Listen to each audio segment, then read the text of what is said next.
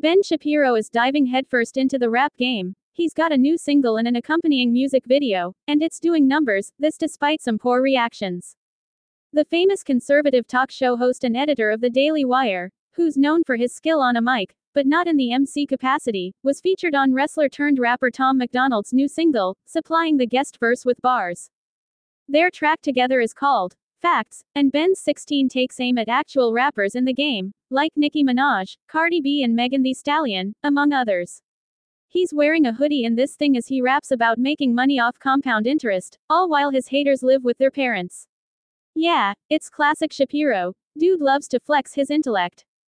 Anyway, the song's pretty polarizing, and not just because of the lyrical content, which references culture wars and defunding the police. In terms of listenability, it's jarring.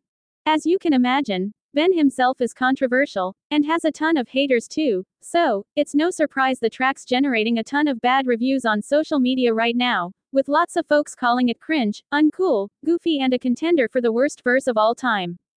In his rap, Ben calls on his supporters to download and stream the song, and that looks like what's going on, because it's doing pretty well on the music charts. So, a win.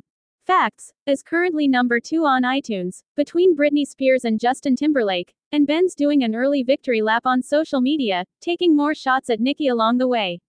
Ben's thanking his parents for paying for 15 years of classical violin records, and he says he and Tom have officially made hip hop great again, as was always my lifelong dream. Please subscribe to our channel for more updates.